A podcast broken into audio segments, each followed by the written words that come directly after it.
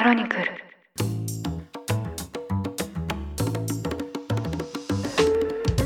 おはようございます。2024年2月1日木曜日ニュースコネクトあなたと経済をつなぐ5分間パーソナリティの新井里奈です。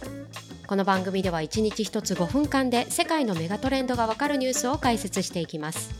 朝の支度や散歩通勤家事の時間などにお聞きいただけると嬉しいです。今週火曜日 IMF 国際通貨基金が今年の世界経済の見通しを情報修正しました。昨年10月時点からプラス0.2ポイント修正。今年の経済成長率は3.1%ということです。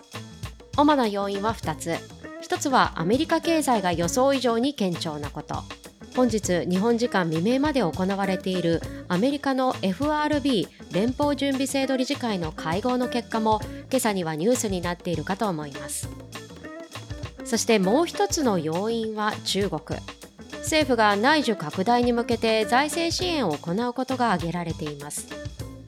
今日はそんな中国経済のニュース。内需ではなく海外投資にも関わるこちらの話題を取り上げます。経営再建中の中国不動産大手恒大グループ。以前から一部の債権者が生産を求めて香港の裁判所に提訴していましたが、今週、生産命令が出されました。同社は2000年代、住宅ブームを追い風に、かつては中国一の販売実績を誇るディベロッパーでしたが、2020年、政府が不動産市場の過熱を警戒し、規制を強化したことで資金繰りが悪化。翌年2021年にはデフォルト、債務不履行に陥っていました。同社の負債額は昨年6月末時点で日本円でおよそ50兆円。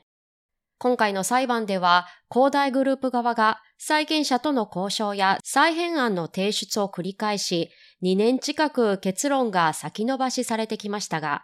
今回審理を担当したリンダ・チャン裁判官は、もう十分だとコメント。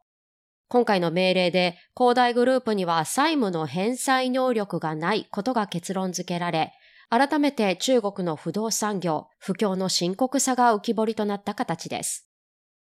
ただ今回のニュース、不況の深刻さがポイントではなく、中国が取る次の一手が最大の注目点です。今日は今後の中国経済の行方を握っているとも言える今回のニュースの背景を解説していきます。中国が取る次の一手がなぜ注目なのか、ニューヨークタイムズはこう表現しています。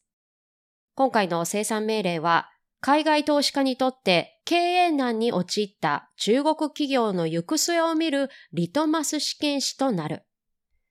この意味を順に紐解いていきますと、ポイントとなるのが場所。今回の裁判が行われているのは香港。一方で恒大グループは中国の会社です。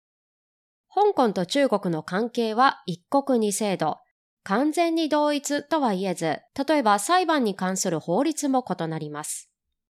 そこで今回のケースでは、香港の裁判所が出した生産命令が、恒大グループがある中国本土で認められるのかどうか、ここがまず焦点となります。中国と香港の間では協定がありまして、中国本土の裁判所は香港の裁判所が任命した管財人を承認することができるという内容があるんですが、実際にこうしたケースが認められたのは過去に1件のみ。実際は中国本土の裁判所が香港の決定を跳ねのける可能性もあります。現在、生産手続き、管財人に任命されているのは、アメリカのコンサルティング会社、アルバレツマーサル。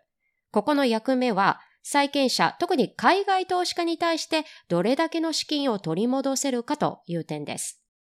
恒大グループに残された資産がどれぐらいあるのか、それをどう分配するのかというのを見極める重要な役割です。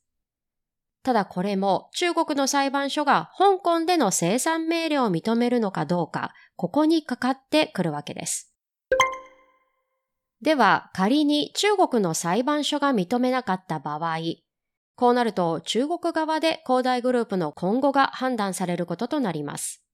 例えば、関西人も中国本土で新たに指名されたり、中国政府が手続きに介入する可能性もあります。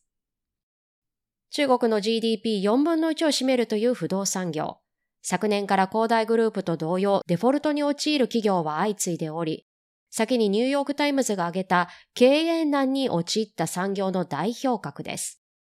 ここで中国側が仮に海外投資家に不利な判断を下すとなると、現在中国経済全体を不安視する投資家がさらに一歩市場から離れてしまうことにもなりかねません。また、これまで中国投資の玄関口としてきた香港の判断が跳ねのけられた場合、こうした香港のこれまでの立ち位置も崩れることにつながります。長年、中国政府は海外マネーの入り口としても香港の独自性を投資家にアピールしてきたわけですし、先月行われたダボス会議でも海外投資を求めてリー首相が世界に向けてスピーチを行いましたが、こうした海外マネーが今後も本当に入ってくるのか、海外投資家の信頼を図る、まさにリトマス試験紙となる今回のニュース。中国の取る次の一手に注目が集まっています。ということで今回は中国の不動産大手恒大グループへの生産命令をめぐる背景を取り上げました。今回審理が行われた香港の裁判所。実は自宅から20分程度の場所に位置しています。これまで私も時折多くのカメラマンや取材班が出口付近を囲んでいる姿を目にしたことがあるんですが今回の裁判もきっと多くの取材班が駆けつけたんではないかと思います。実は大きなショッピングモールの横にある裁判所。もし観光でお越しの際は買い物ついでに少し足を伸ばしてみてもいいかもしれません。ニュースコネクトお相手は新井里奈でした。番組への感想はカタカナで「ハッシュタグニュースコネクト」とつけて X 旧 Twitter に投稿ください。もしこの番組が気に入っていただけましたらぜひフォローいただけると嬉しいです。それでは良い一日をお過ごしください。